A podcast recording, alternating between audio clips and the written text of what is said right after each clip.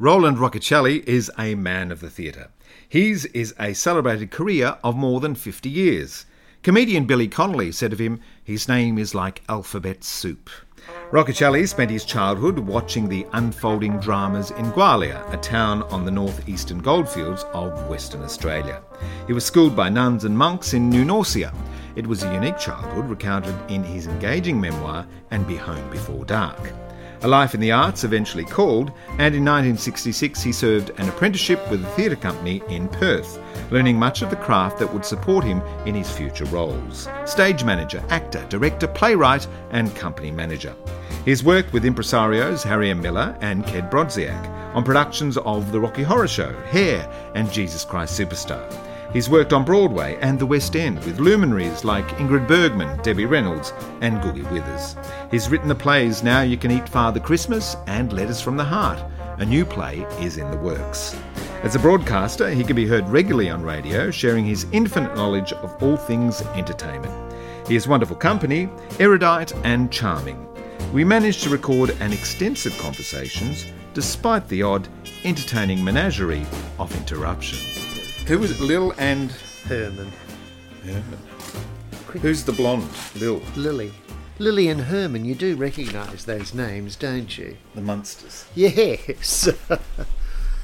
Well, Roland, thank you for joining My pleasure. me on stages today. My pleasure. Um, it's been a very rich life that you've had and a rich career, but I guess that's not um, a surprise being born on the goldfields. Yeah, well, people say, how did you end up in the theatre? Well, where else would you end up when you think about the Catholic Church and my father Italian? There were 28 nationalities working on the Sons of Gwalia gold mine, which was 147 miles northeast of Kalgoorlie on the edge of the Great Victoria Desert. The Catholic nuns with all the Latin, the Latin Mass and the priest and all of that. Christmas cards as they were in those days, holy cards, which was my introduction to to religious art, the food of all of those 28 nations, the languages ringing in your ears, um, the music, of course, of the church and the, and the nuns and all of that. Again, um, it's hardly surprising that you know you would end up in the theatre. It's quite a theatrical existence, really, it was, isn't it? yeah. It, it, So you're going to, to church from a very young boy? Yeah, yeah. My mother was married three times. Biri was an extraordinary woman, married three times, um, two Italians and one Yugoslav. And while she grew up in a she grew up in the Salvation Army girls' home in Cottesloe in Western Australia. Um, she was determined that the children. She said that you know she agreed that the children would all be brought up Catholics, and so we were. And my sister went away to boarding school, and I went away to boarding school, and. Um, in fact, my father sold his only asset, a house, for two hundred and fifty pounds to send me away to boarding school. That's a real kind of commitment to your children, isn't it? An it investment, Yes, well, it doesn't. Sort of, I, it probably wouldn't happen like that these days. I mean, it's not considered to be so important. But he he realised that probably education was the only way that I that you would escape working in the mines. He was a shepherd from. He came from uh, um, north of Lucca in Tuscany, and, and he was a shepherd, uh, subsistence farmers really. And so from all of that, um, I ended up in, in the theatre. But I always, but it was partly to also with the ABC radio that, that I'd listen to that every day and hear da ba ba da dum bum bum Blue Hills, and I'd run and say, "Quick, Mum, Gwen Meredith's on. Gwen Meredith is on," you know, and and she'd come and listen to Gwen Meredith. Um, so and the Village Glee Club was my favourite program. Was to hear again when lights are low the voice in the old village choir. You know, it it's odd the things that children like and. Um, and and that you listen to, and, and she should- thought I was odd. We should acknowledge we're sitting in the middle of a, a menagerie here. Yeah, and, and, and I've just moved house, and there's, there's there are boxes, and we're we're sitting almost sitting on the floor. There's no legs on the sofa, and, and it is a bit chaotic. But but I've just I've only just moved in, and there's dogs wandering around, So and that, that cluttering was a visit from was Herman. Herman, yes, somebody else's dog, not who's just come to stay. Yes, The dog who came to dinner. that's we should write a play, shouldn't we? The dog who came to dinner and never went home. So you've doc- documented that uh, that growing up Yes. in uh, a memoir called "And Be Home Before Dark." yeah, yeah. A childhood on the edge of nowhere. Mm. Was it a tough childhood? No, not at all. But people say, isn't it interesting? Because people think that it must have been, and they read that book and they say, "Oh, we, Colette Mann said I'll never be mean to you again." After reading that book, you know, it was, but it wasn't. I didn't know that it was that it was Um, I didn't go without anything. I mean, if you the things I've just told you about, the food was wonderful and all of that, um, and. Uh, even writing it wasn't difficult. It was difficult to find the voice of the little boy, um, and and I tried to write it without judgment.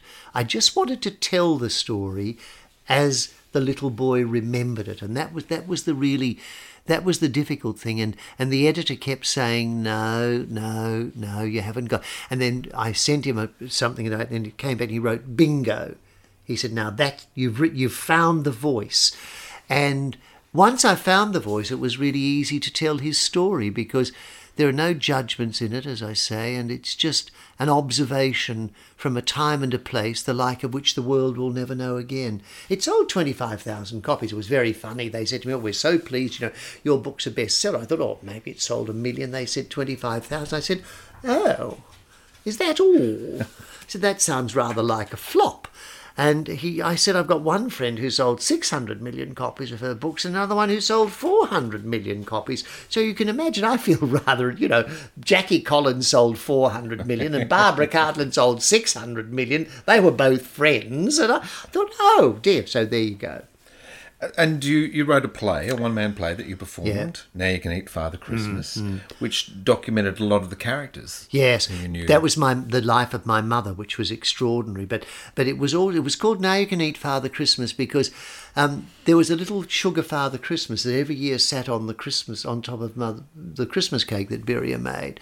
And every year I'd say, Mum, can I eat Father Christmas? No, you cannot eat Father Christmas. I'll put him back in the kitchenette where he belongs. And there he'd sit for another year. And occasionally she'd say, I think a little two legged mouse has been having a bit of nibble at Father Christmas. And I'd say, oh, oh, you know, pretending nothing had happened. And then years later, um, this little box arrived. And uh, I opened it up. And there was this little sugar Father Christmas. And there was a note from Birria, and she said, Now you can eat Father Christmas. Love, Mum. You know, I didn't eat him, of course. I kept him. I still have him. Um, and so that was the that was the inspiration for writing the play about her life, which was so extraordinary. Again, these women, you know, they pioneered part of this country, and um, people don't know about it, and it, it, it's really very sad. When you think of those Italian women who came, I've just done a documentary called "The Italian Girls from Gwalia," which is we have to finally finish the edit. But it was the daughters of the mothers who came halfway around the world. They didn't even know where the country was on the map, you know, let alone where they were going. And they came from, you know, the the, the Valtellina and from Toscana and Bergamo and all these wonderful places in Italy to the redness and the awfulness of, of the goldfields. Well, I shouldn't say awfulness because it's very beautiful. And they came to love Gwalia, which was the town where they lived. It's And- because their husbands were, were their miners. husband were and miners there. well, there. Herbert Hoover, who went on to become the 31st president of the United States of America, was having problems getting miners to work on the Sons of Gwalia gold mine. So he went to Bergamo in, in, in, in Lombardia and, and he brought back these Italians and he started this mass migration of Italians to Australia and they came to work in the gold mine on the Sons of Gwalia gold mine. And then they kept coming here and there are, um, you know, the, the, the Bergamasks say that there are, there are, you know, more young men buried in, in the Gwalia Leonora cemetery than there are back there because so many of them came here. And then they brought their wives and they made their lives there. And and they changed the, the face of Australia for all time. The mm. women were extraordinary. And so I've talked to these girls about growing up you know Clara Paravagini and Lucy Tognali and Roma Scalari and Agnes uh, Agnesi and Maria Bendotti you know all of these girls who did have an Australian and an Italian existence, which is what I had. I grew up with both. I, I didn't grow up as an Australian. I grew up as a as a sort of half Italian, or half ding, as we used to say. Um, and that was the really interesting existence with all that marvelous food. As I, I mean, I, I I do go on about the food, but it was just that I remember when I went away to boarding school and I saw the sort of food that. I thought, oh, do people really eat that? I can't, my, you know, the, some of the things my father called pig food, you know, and we wouldn't eat it. And um, there was always a ham hanging on the back veranda, and grapevines and passion fruit vines, and huge watermelons that cracked like a stock whip when you cut them, and enormous rock melons, and, and our own vegetable garden. And so it was a it was an extraordinary existence and so that was the reason getting back to and now you can eat father christmas which is why i wrote the play because Birria, Birria said that she lived in Murrin Murrin and there were three houses. They were in a sort of a triangle. They were each a mile apart. And she said they were some of the happiest years of her life. She lived in a bough shed, and, and she said, I wasn't born, it was my brother Louis and my sister Nita. And in the winter months, she said, we used to put chaff bags on their bed because when you, uh, over them when they were in bed, because when you woke up in the morning, it was so cold, there was the ice had settled on the, the ice had formed on the top of the of the, the, the chaff bags and she cooked on an open fire. And my mother didn't notice the colour of people's skin which was why I really wanted to write about her. And um, she she had Aboriginal women. They used to be called full bloods in those days, the gins as they were called. Um, and I say that it was interesting when I wrote and be home and be home before dark. My editor said, "Oh, you can't call them gins and half castes." And I said, "But that's what we call them. That's what the little boy knew them as." So I rang that marvelous whose name goes out of straight out of my head. She was the magistrate in New South Wales, the Aboriginal magistrate. I've forgotten her name. I have as well. Oh, yes. Never mind, but you know who I mean. Yep. And and she wrote me back and said she phoned me and said, "No, no, no, you must call them gins and lubras and ha-. that's what they called us in those days, you know." And and so I did. But Birria had these couple of gins who used to come to her house, the Aboriginal full-blooded Aboriginal women, and she used to invite them in. They didn't speak the language, but we had a Kelvinator refrigerator, so she had ice blocks, and she used to put ice blocks in water for them, and they were fascinated. They didn't know, couldn't work it out, you know. And she'd make them a sandwich, and then one day the policeman came knocking on the door. Roy Patterson, he was a friend of of Birria's, and he said, "Rocky," which was her nickname, "Rocky, what are you doing with those? What are you doing?" She said, "About what?" He said, "What are you doing with those gins in your house?" She said, "What do you mean? What? It's my house." He said, "Rocky, it's against the law. You're not allowed to have them in your house." She said, "It's my bloody house. I'll do what I like." He she said, "Put me in jail." And he said, Rocky, you're a nuisance. I know I am. I always have been. And, and Always will be. Always will be. And she stayed. A, so, and and it was because she just refused. And I was never allowed to tease the uh, because they weren't allowed to be in the town before nine o'clock in the morning. They had to be gone by four o'clock in the afternoon. Well, most of them didn't have a uh, you know what what's the fancy watch that everybody wears the big the real brand you know um, the the really fancy brand. What am I not Cartier? Would you you know you're as bad as I. am. I- You can't remember anything. you know they didn't have one of those watches. on- Rolex. Rolex. They didn't. They didn't have a Rolex, did they, to check the time to be gone by four o'clock? So, so that was that was part of the problem. Um, and they'd lock them up. And she wouldn't subscribe to any of that. And I was never allowed to tease them or do any other kids used to throw stones at them and and and and I remember Vic Mazza, the owner of the shop, the Aborigines would they'd have money, you know, and they'd come to the door and they'd come in and he'd chase say, Get out of here, you black bastards and he'd chase them out of the shop. You know, and all they wanted to do, you know, it was and my mother couldn't understand this and she used to take their money and go in or she'd go in and buy it and just give them to them and uh, send them on their way but it was it, it, it that was one another one of the reasons that I wanted to write about her because she was this extraordinary woman who, as I say, didn't notice the colour of people's skin. And important chapters of history which we need to record, otherwise they're forgotten. Yes, yes. Well, uh, none. I'm the first child born of the goldfields who's actually committed their story to paper. Other people have sort of made half-assed attempts at it and done bibs and bobs, but to actually write it and have it properly published and documented and all of that, and and um, it's it's fascinating. I I can't believe the number of emails that I received from people all over all over Australia, cane cutters who who, because I read it on the ABC, and and I'm really pleased not for me but for the little white-haired boy who was in in the story. It was the first time ever. Um, Gary Bartholomew produced it for radio, ABC Radio, and, and it was every, every day for four weeks. There was a 15 or 10 minute or whatever it was episode, and they had to repeat it immediately. The response was so, and it's the first time they've ever done that. But it just goes to show that, you know, if you take the Australian stories that are so good and you do something with them, people do respond to them in the way that they, they should respond. Um, and, and, and, and that was the, the marvellous thing about it being, being on the ABC. But I did get all these emails from cane cutters in Queensland and uh, emails and saying, you know, I, I, I can't believe I've read your book and, and I grew up and I, they, it just goes to show that we all walk the same, uh, the, the same track but it's a sort of different path. You know, we're, we're all on the same journey, and, and many of the experiences that kids had then in the 50s um, as I did, um, were the same all over Australia. How did you amuse yourself as a boy? Was there a local cinema? Oh, you pictures on Wednesday and Saturday. I didn't like the pictures very much. I, I used to go, I'd go to sleep. I mean, I still do. I, I sit down and fall asleep straight away, um, unless it's really good. I mean, so obviously back then, um, I used to read all the time, Secret Seven and the Famous Five, and all of those Enid Blyton things, and the School Friend and the Girls Crystal and the Lion and anything, and fascinating. I used to read the Daily Sketch. I think it was the Daily Sketch um, used to send um, bundle up a week's edition and publish them in, in a sort of weekly edition with a yellow cover on it. And and I used to read about people like I know I wish I had the list in front of me because I'd read about Zsa Gabor and Ava and Magda Gabor and, and Lana Turner and Doris Day and Debbie Reynolds and Barbara Cartland and Grace Kelly and Ingrid Bergman uh, and I'm trying to think of all of these names um, all of these women, I used to read about them, and all of those people I've just listed. Um, Deborah Kerr and some of the men, Douglas Fairbanks Jr. and Stanley Holloway, um, Diana Dors. I'd read about all of these people.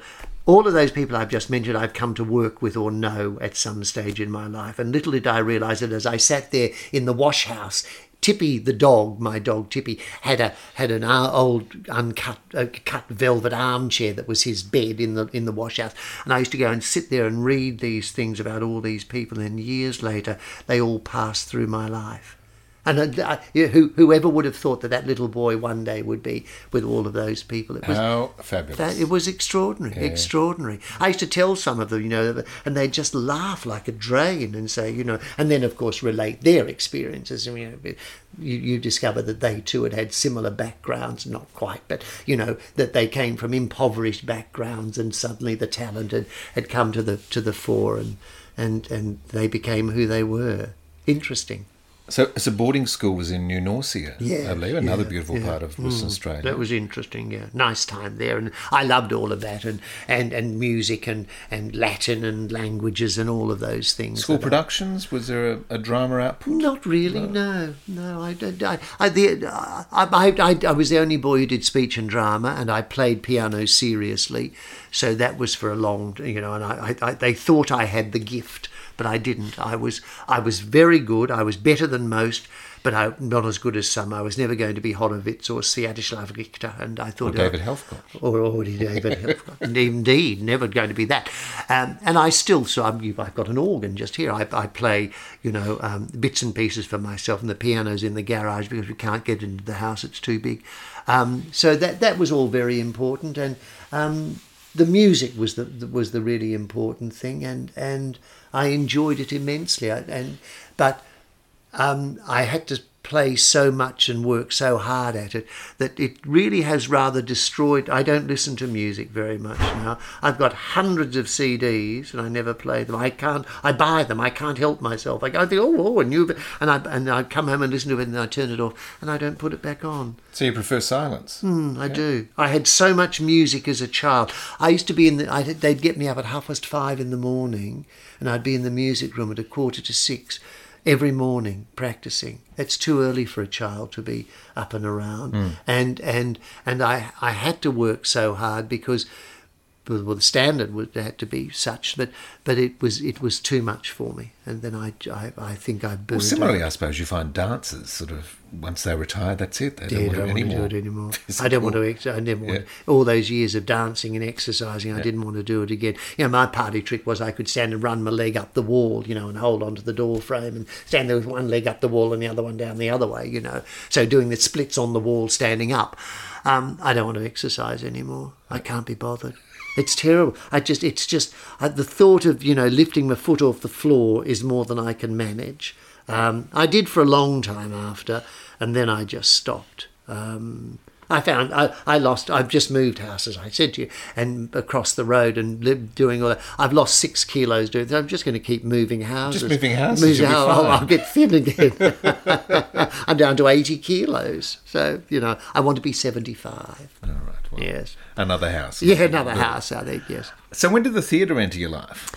was always there. I mean, I, I loved I the, the radio I told you about, and there was always this imagination. What did you do to amuse yourself? But it was the radio. Uh, would "Oh, Ronnie," they called me Ronnie. Ronnie, will you stop asking bloody question. Go and listen to the wireless. And I, because the wireless was on the ABC all day, from the moment Birria got up, she would turn it on. And I just listened to that all day, you know, the hospital half hour and for you at home and, and yours for the asking, which were request programs. And I knew all the songs to all the, the words to all the songs. And, and it was just, it was a it was it was a, childhood of I didn't like other kids. They were they wanted to play cowboys and Indians and shoot the well. I quite liked the Indians. I didn't want to shoot them, you yeah. know. And they'd be running around on imaginary eighteen hand horses in hundred and fifteen degree heat. I just thought that was silly. I didn't want to do that. So I'd go and read a book. And and I, I had all my I had my coronation books. I still have them. Um, uh, and I there was a lot of domestic violence, not with my father, but what with the third husband, the Slav. He was a he was a wretched, he was a horrible man, horrible man, and and he used to belt Birria all the time. And and she'd say, and I, I knew there was trouble coming because she'd say, um, Ronnie, go and read one of your coronation books, or go and read one of your Queen books. And I'd go in my bedroom and disappear and, and read, you know, these, these books. And I, curiously, when I got to London, I, I found I vaguely knew my way around because I'd followed the coronation route procession from the ab, from the palace to the abbey, and then all around London, Regent Street, and you know, Marble Arch and Piccadilly, and all of that.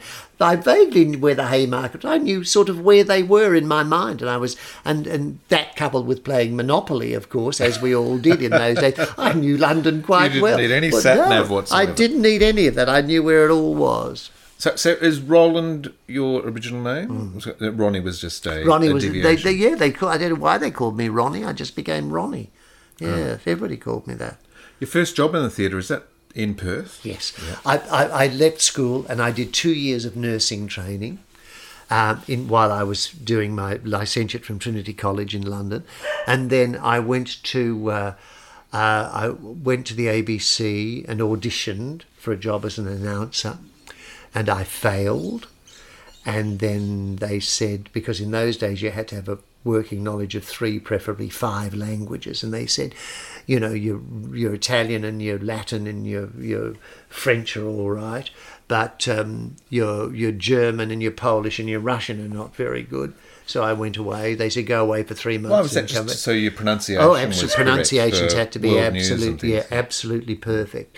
Um, so I went away and for three months and came back. They said, well, the German and the Polish are all right, but the Russian's still not very good. Go away another three months. I went back and I passed then and I still have problems with. And I've lived in Moscow, uh, in Russia, and I still have problems with with um, um, Russian pronunciation. They're, they're so they're, they're, they're, so tricky. Anyway, um, and that and I was at the ABC. They took me on as a cadet announcer in the children's department with Nancy Nunn. Judy Nunn's mother was the producer. Um, and that's that, fine. That's that's, that's, that's Herman. That, no, that's Penny. That's Penny. That's Penny, the blind oh, one. Oh. And you know what she wants? She wants something to eat. Oh. And she's in the kitchen barking and saying, "Christian, bring me my food." You know, that's what she's doing. Should we stop for a minute? Yeah.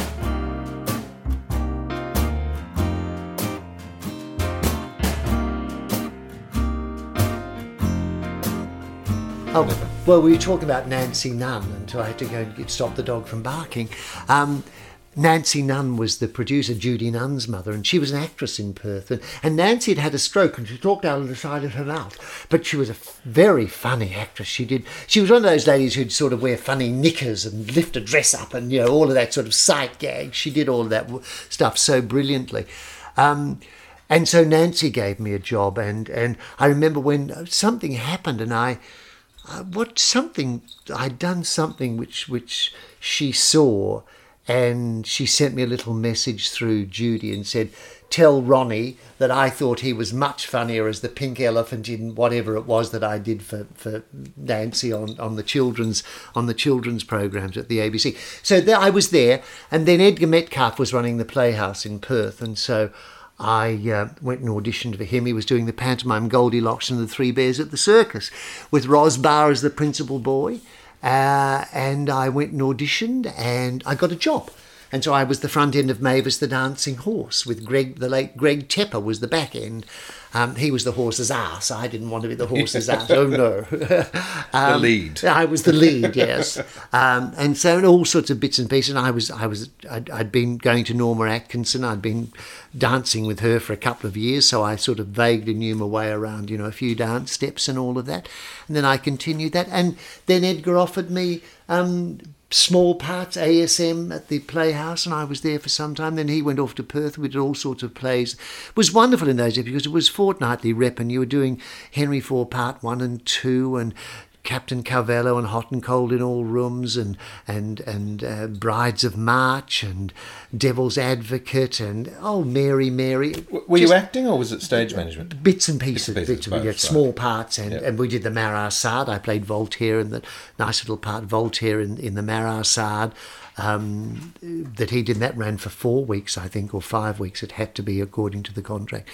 Um, so there was really quite interesting stuff, and I was learning on the job. I mean, I, I vaguely knew what it was about because I'd always been, and my father took me to the, and when we were at school, we used to go regularly to the Playhouse to see to see shows there. So I'd seen, you know, um, Peter Collingwood and Ros Barr and James Beattie and and and and, and um, Maury Ogden and all of those people who were there in those days in Perth when it was a fantastic company. Alan Lander went over there and and. Uh, Edgar was one of the few companies that, that actually employed perm. John Sumner did it as well in, in Melbourne Union at the Union Theatre, and then which became the Melbourne Theatre Company.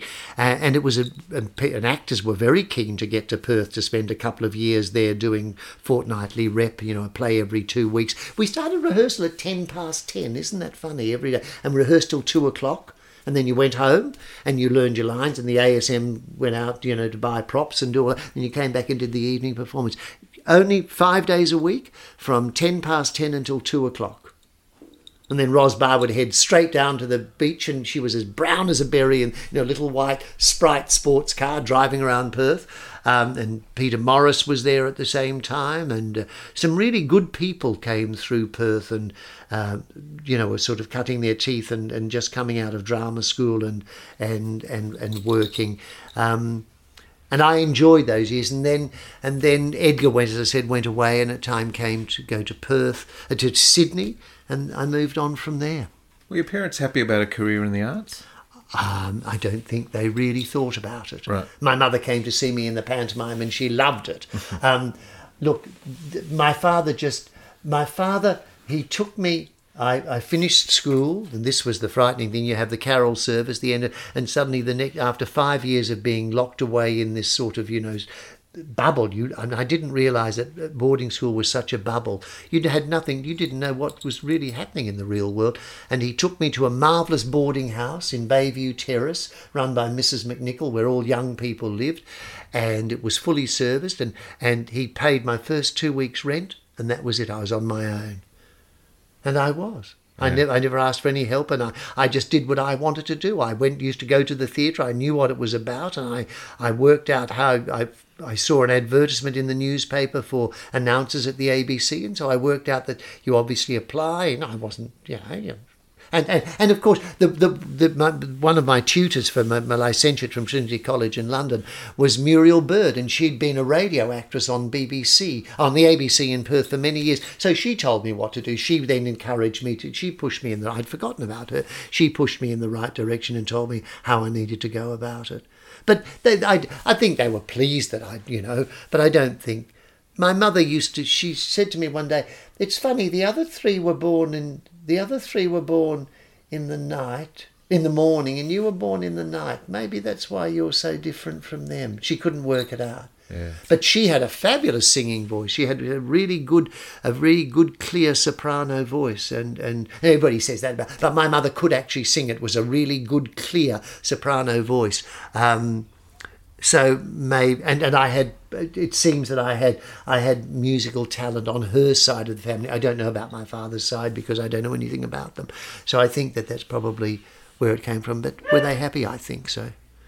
So arriving in Sydney, Yes. Are you working in stage management at this point? Is this with Harry M. Miller? No, or- no. I went No? first to, to I went first to uh, Alexander Archdale was running the what was the community theatre, which eventually became the Marian Street Theatre, and so I went Killara. at Killara. Yeah. Yes, and that was a, that was a monthly that was monthly rep. Uh, Joan Bruce, Anne Haddy, Max Meldrum, Tony Ingerson, Peter Adams, Kirsty Child. Um, a whole lot of people. Go. I remember we did a production of Richard III there with Peter Adams playing um, Richard III, and Rex Cramphorn wrote a review in the bulletin which said Alexander Archdale's production of Richard III at the Mary, at the uh, Community Theatre in Killara with with Peter Adams in the title role has all the possibilities of being a very good radio play, except the voices aren't good enough. So that was there, and then from there, Harry M. Miller um, advertised for a, a, a Boy Friday, a dog's body, and about 300 young people applied, and I got the job.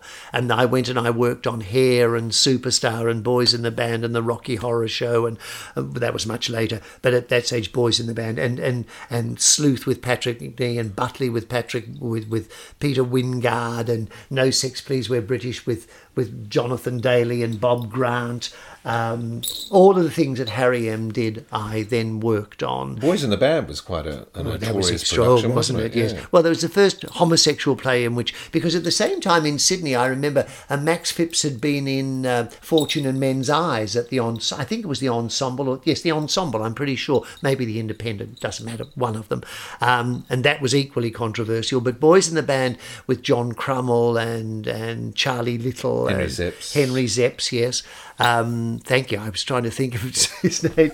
Um, uh, and and that, of course, went to court. And Arthur Rylah in Sydney, Melbourne here. Arthur Rylah used to keep all those dirty magazines in his. He was a very peculiar man. Was he the censor or he, something, Yeah, was he? he was the sort of yes. He, he was the I've forgotten what he was, secretary of the state or something. I can't remember. But he was responsible. He's some kind of censorship, and he took them to court and and. Uh, um, there's a very interesting thing happened in Newcastle. I was only 21 and I took it to Newcastle. Um, Boys in the Band. Boys in the Band. Oh, so went on a big Oh yes, went on. tour. oh yes, went everywhere, and, and so. But I was in Newcastle, and the police came knocking, and I was twenty one or twenty two, and I th- I think now how brave I was. And they came and said the line in the play was Emery used to leap through the swinging doors and say, "Who do you have to fuck to get a cup of coffee around here?" And that was one of the offensive lines. And the police, this, this, these three or four detectives were there, and they they'd watched it, and I, you know, I didn't take much. And then they said, "Ah, they said, you know that line about who do you have to fuck to get it?" And I said, "Yes." They said, "We reckon you should change that to who do you have to suck to get a cup of coffee because that wouldn't be so offensive." I said, "I don't think so." I, I can't believe that I actually stood up to them. I was twenty, and, and you know, we're talking 1970. Yeah. This is a long, you know, 49. Oh, 50 It's years. Best not it's dwell on 50 it. years Yeah, ago. yeah, yeah. Mamma mia! It can't be. Isn't that frightening? 50 years ago, and I dared to say that to them. Um, so, and that was Boys in the Band, but, but, um, and that was my time with Harry M. And then. So you were as a company manager, I guess. No. I was, No? I was, I was everything. Mr. Miller actually thought I was going to take over from him. I was doing stage direction, production. I was casting. I was doing everything, absolutely, as he made you do. I mean, there was me, Jimmy Sharman. Brian Thompson and Sandra McKenzie. We were the four who really got our starts with Harry M. Miller. I mean, I was able to do absolutely everything that I, that uh, normally Americans came and did. You know, we were not considered to be capable of doing it, and so we had the bus and truck tours from America. Who, uh, but Mr. Miller didn't want to do that. He he decided he knew, of course, we were capable of doing it, more than capable of doing it, um, and so that was that was all of the, my time with him. I there were so many things that we did there. You know, Are that- you there on the ground floor for Rocky Horror and Yes. Hair oh, yes. Superstar? Superstar, Boys in the Band, yeah, all of that. And, and all the plays he did. Patrick Macnee, uh, he was the first one to bring out um, the televisions. I brought Patrick Macnee with Jan King, Janet Kingsbury and Betty Dyson and um, Mary Miller came from the National Theatre to do um, The Secretary Bird, which was a huge success. That toured all around Australia um, several times. Um, and that that played at the uh, at the the old uh, Palace Theatre, which is now gone in Castlereagh Street, as indeed the Theatre Royal is gone. I remember Patrick was down the road in we were doing Secretary Bird, and just down the road in the Theatre Royal, Googie was doing Plaza Suite, I think it was. So when you were at Harry Miller, of Yes. Course, there's the, the iconic production of the Rocky Horror Show, which yes. which Jim Sharman directed uh, originally in a cinema in Glebe, Yes. in in Sydney. Um, but That you was had- with Reg. right, yes, with Reg. Then it came to Melbourne and Reg didn't transfer. Max Phipps took over. Right. And it opened at the old Telly Theatre in Johnston Street in Fitzroy. And it had been going, and about two weeks later I got a call and Mr. Miller said, Rowan, the Rocky Horror Show's no good. I said, oh. He said, can you fix it? Really? But it done phenomenal business in Sydney. That's right. So he said, You've got two weeks, fix it. So I went in and I jigged it, I rejigged it. And Jim Sharman saw it and hated it and insisted that his name be taken off the program. He took the royalties, but but he took his name off the program. And it ran there for two years. Now it was doing eight and ten performances a week, and it only ended because and it was packed out, absolutely packed. They sold standing room at the back. You couldn't do it now. They used to you'd stand at the back and there were thirty spaces, and they would sell those every night. Mr. Miller never mi- missed a trick. Um, and then it, it ran for the two years. Max was exhausted and didn't want to continue. Tried everything, a break and money, and um, no, didn't want to. Silly man, he should have just taken a good holiday and come back. So then it went to Adelaide, and Max Phipps came back. Max Phipps came back and opened it, um, and. Uh, it was a disaster. John Finlayson took over. He was not very good, I have to say. Um, I thought he would be, but he was no good. And it just closed. It's the only time the Rocky Horror Show has ever been a failure in Australia, and it was in Adelaide. And it was a, it was really a terrible failure. They just didn't want to know about it. They they, they panned it in, in, in, in, in the sort of most extraordinary fashion. I think they resented the. I don't know, but there was all that sort of silly competition that existed in those days.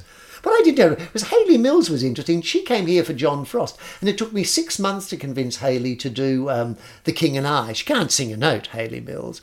Um, so John rang me. Susan Hampshire was going to do it, who's a great friend of mine um, from you know um, the, the Pallisers and Forsyte Saga, and and and uh, um, she did that Scottish series. What was that? Monarch of the Glen. Um, and so Susan was already in a production there in, in, in London, and George Ogilvie was going to direct the, the one for John. And so then Susan decided that this was coming into London anyway, so she didn't do it. So John rang and said, Do you know Hayley Mills? I said, Well, as it happens, yes, I do. Um, he said, I'd like her to do it. I said, Well, give me a try. So I, I, I spoke to Hayley, and she said, no, and uh, she didn't want to do it. Uh, she had, and I said why. She said, "Well, I don't really sing." So, um, I- so I sent her off to singing voice classes, and it took six months. We finally convinced Hayley to come and do The King and I, and then she wrote me a letter after all and said, "Thank you very much. I'm so glad you convinced me because every actor dreams of having one production like this in their life, and you've given it to me." Brilliant. Because And- there was that time during the 70s and 80s where Oh. we, we saw a lot of international Huge stars. stars came here. I do- worked with most of them. I was really lucky because uh, you know many of them were HMM or Harry M. Miller or Kenn Brodziak. Don't forget, I was working with Mr. Brodziak um, because they were in in association. So I, I really did have a. I had a slew of those people. I, I sometimes think, oh yes, I oh, oh yes, of course I did a play or I worked. Oh yes, that one. Yeah, I just don't remember because there were so many of them. Um, it was a fantastic. You could smell the excitement in in Melbourne, um, and I was based in Melbourne. I, when I came to the Melbourne Theatre Company, I was still working for Harry M. Even though I was at I was at the Melbourne Theatre Company, and in Sydney as well. You could smell the excitement in the air. Who were some of the big names you worked with that were, were impressive because they were so delightful or perhaps uh, not so Oh, delightful? oh, they're all delightful in their own way. There aren't too many that are, you know, they're, they're sometimes a bit tricky, but they're tricky because they want to be good.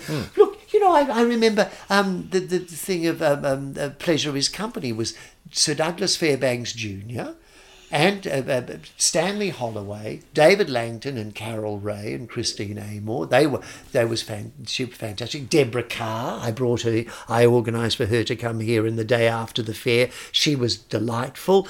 Patrick, as I say, he was terrific. Honor Blackman. Um, wonderful, uh, exciting. Dame Anna was across the road. I didn't work with Dame Anna, but I came to know her quite well um, because of Googie, you know, and she was she was equally equally delightful. I Googie rang me and said, "Oh, darling, darling, M- Michael's in in Melbourne." I said, "My said Michael Redgrave, darling." I said, "Oh, of course, of course." She said, you, you, "I want you to look after him." So she sent me off to the Windsor, and I went and looked after after Michael Redgrave while he was here, and he was just it was just wonderful to be with him. But it's like you saying, you know, you did you worked with Sir Peter Hall. I'm so envious of you that I mm. I never me, even met Sir Peter Hall. You know, and these were these were wonderful people who were around, and and and they were they were Jonathan Daly watching him, even though he was he did um, No Sex Please We're British, and he suddenly decided he was going home. The place was booked out, you know, huge advanced bookings, and he got homesick and broken uh, love life and all of that. So he just nicked off and went home, left a note for the stage manager.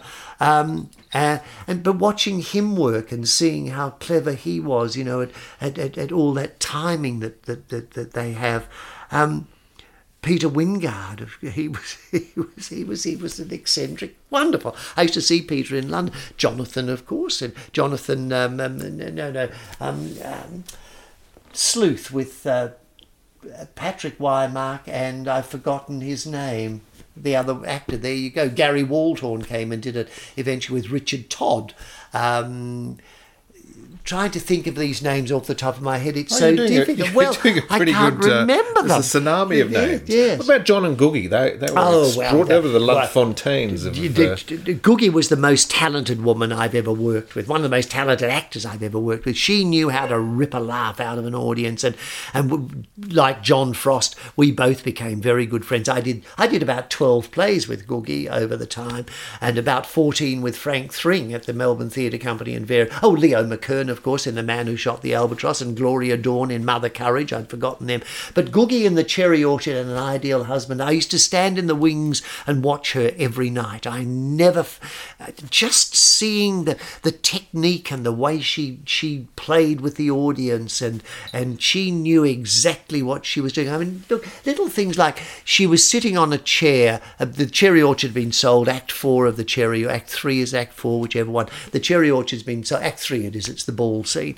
Um, and and she's there, and she'd broken her pearls. She had these, two, and they were all, and she was holding these pearls, and you know she she didn't let the audience know, but it was just, and she her she was crying, and at the same time shoving all these pearls down her bosom, and, and it it sounds sort of trivial, but it's just the capacity to deal with everything that happened on stage and still involve the audience and, and not for one moment to to miss to miss a beat so that the audience is distracted by what's happening. That was her cleverness.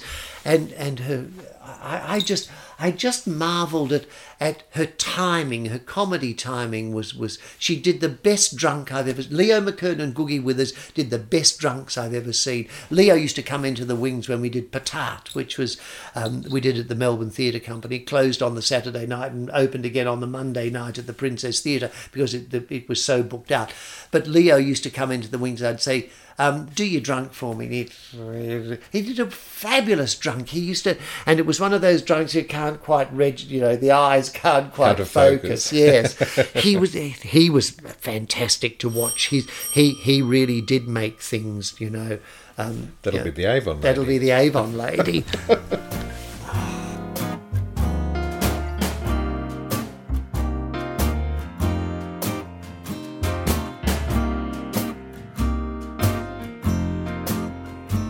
where are we at? Oh, the Avon lady. Oh, the you Avon lady. Oh, yeah, I have got the lipstick. It's the eyeshadow she was bringing today. Um, now, Frank Thring, oh, extraordinary character, because yes. you wrote a book with Frank, the actor who laughed. Mm-hmm. And, and all those plays with Frank, my God, there was an actor. And, and the first play I did with him was Galileo at the Melbourne Theatre Company. And I'd seen him do his, um, he'd been in Perth doing Henry, uh, Falstaff in, in the MTC's Henry IV. Uh, and his Galileo was just, I mean, I cannot tell you. Again, I used to stand and watch him all the time. And then we did a lot of plays together. He was, and, and the end of his life was very sad, but oh, he was he was very funny, and he told one, and he and Googie together in, in an ideal husband and the chariot playing brother and sister, and then as as, as Lord Caversham in, in he was hysterical. He came down one night and I said, Frank, what have you done? I used to call him Podge. I said, Podge, what have you done? He said, What do you mean, what have I? Said, well, what? I said, You've got your eyebrows on for your moustache and your moustache on for your eyebrows. You've got, he said, Oh, well, bugger it, I'm going on now. So, but, and, and he, he, he, I remember he came to rehearsal one day. He and Googie together were, were so funny, and he came in with this huge bauble around his neck, and and she said, "Oh, what's that?" She said, "What are you wearing around your neck? It's the size of a duck's egg." And he said, "It's a diamond." She said, "Oh, darling, darling, don't be ridiculous. If that were a diamond, it would be in a queen's collection." He said, "Well, it is, isn't it?" he had wonderful stories, and and and he used to make me laugh all the time, and.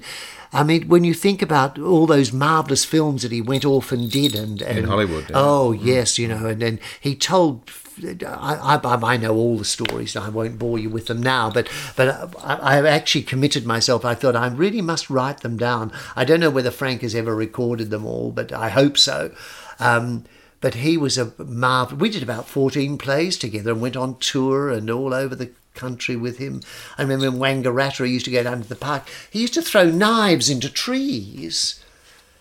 Bizarre. I know. So he'd carry a knife around. He, oh, he always carried a. He, he murdered a man in Spain. Really? When they were doing El Cid, they had to get him out of the country for a while. Yes. Wow. This man went to rob him, and, and Frank said, he said, give me your money or your pesetas or whatever they have in Spain. And he said, oh, yes. So he, and he went into the bag and pulled out and just put it straight into him. right. The man died.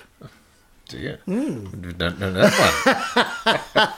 Melbourne Theatre Company, you were there for a while. Mm, six six Were- years or something. Was that yeah. under John Sumner? Yeah, yeah, absolutely. Yeah, that that was a fabulous experience. Again, you know that that sort of work doesn't exist anymore. We had a permanent company of twenty people, and well, we, they, the company. It was, uh, you know, there was Wendy Hughes and Dennis Olsen and Freddie Parslow and Simon Chilvers, Irene Inescort, Tony Llewellyn Jones. But just the list went on endlessly. And others came in, Helen Morse and Jacki Weaver, and they all came in, um, and it it was it was such a rich fertile time and and and John did marvelous productions and you know, Sir, uh, Sir, Sir Tyrone Guthrie came in to do uh, uh, All's Well and and uh, Joachim Tenschert came from the Berliner Ensemble to do Mother Courage with Gloria Dawn and then he directed the, the Cherry Orchard and George Ogilvie directed the um, uh, the um, Ideal Husband.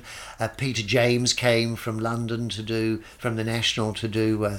Uh, a couple of stoppards and things that were there and that they did, and um, it was a wonderful time. Absolutely a fantastic time.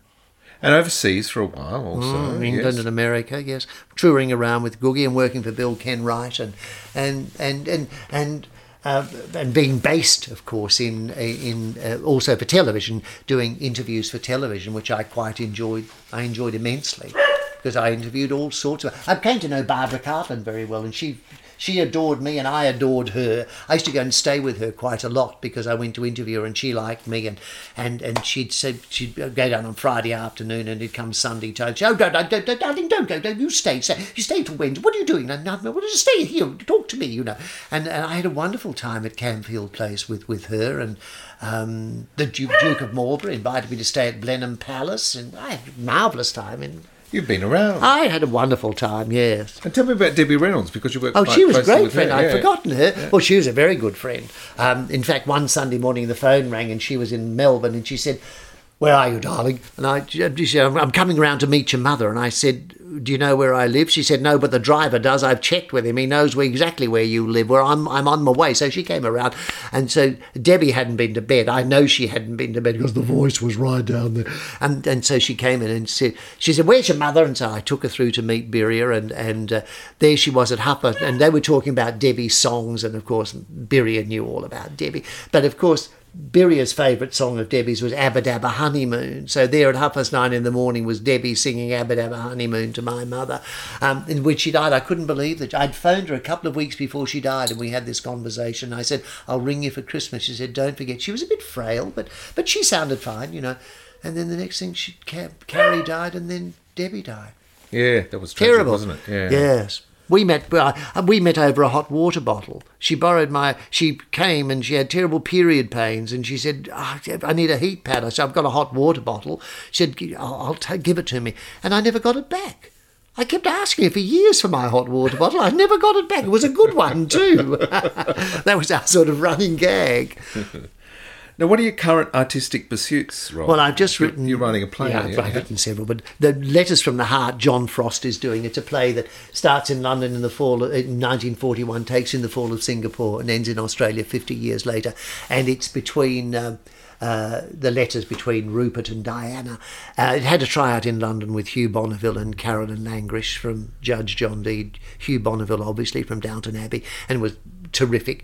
Um, and then it's been rewritten. Belinda Lang is directing, and we've re-edited and edited and re-edited and edited, and now it's ready to go. And uh, John's been fantastic with it because he just kept saying, "No, it's not quite ready. It's not." And he said some really interesting things. I gave John his first ever job um, as a stage manager on Winnie the Pooh all those years ago um, when we did it in Melbourne, uh, and then. Uh, uh, then we did, of course. He said to me the other day, we were talking, and he said something about um, uh, the, the Kingfisher, and he said, you, but you were stager. I said, oh, was I? I said, oh, I've forgotten that. But it, uh, he was my stage manager on that as well, and that was Googie and John touring around. And But- Frank Thring. And Frank Thring, the three-hander, yeah, it was a wonderful production. George Ogilvie directed it.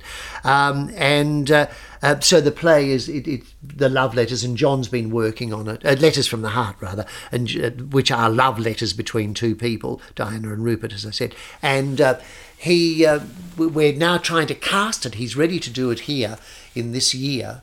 It's hopefully June, July, and August of this year, and then from here to London, and then hopefully from there to Broadway. That's the plan. I mean, that might be a two-year plan, but the Australia London link is immediate.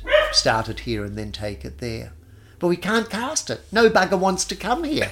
Not even for ready cash, it seems to me. you know, there's so much television work around, and you were saying all these these slew of people that I worked with. You know, all the, the name after name.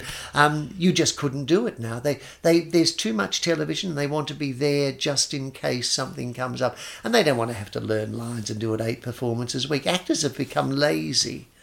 The theatre actor is all but disappeared. You know. It's more about the electronic actor now. Yeah. Well, it's about you know two minutes of learning, you Yeah. know, and then they can they can laugh and and then oh yeah, quick and run on and do it, and then you know away they go.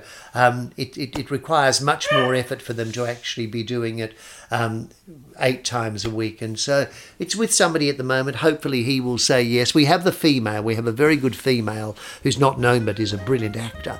Um, we just need to get the good male. And the, the pursuit continues. It continues. Roland, thank you for uh, for chatting today. It's My been, pleasure. It's I'm, been terrific. I'm sorry about all the interruptions. oh no, I love all the sound effects. the Avon lady. Yeah, the A- the Avon lady is Nene King. Oh, yes, who- you know who was once the most powerful woman in Australian publishing. Woman's Weekly, Woman's Day, all of those things. Yeah, brilliant. yes, Um, uh, profiled recently in that series yes, on the ABC. yeah, on the? ABC. Yeah, they, yeah. they, they, they, they, paper, paper, Paper Giants. Gi- paper giants. Yes, they they did the Ita Buttrose one, and then the Nene King Dulcie Boling supposed war that went on between. It was just that Nene was very good at those magazines. You know, when you consider what she did, if she'd done in Australia what she'd done, if she'd done in England or America what she'd done in Australia, she would be uh, Anna Wintour. I mean, I really mean Yeah. that. Yeah, the success was so phenomenal with those. I mean, Mr. Packer used to call her call her his cash cow because she did make so much money for that company with those two magazines. Extraordinary. So that was the Avon lady. Oh, terrific. Thanks, Roland. Thank you. And that was my adventurous conversation with Roland Rocchiccioli. The magic of podcasting, always authentic and a very personal touch. Roland is a lovely bloke and one of theatre's great personalities, and possessed of an infinite number of tales and anecdotes from an extensive career. Well, Series 3 of Stages is off and running. Thanks for tuning in to this episode. Many more great conversations heading your way throughout the year. I promise. I'm Peter Eyers. Catch you next time.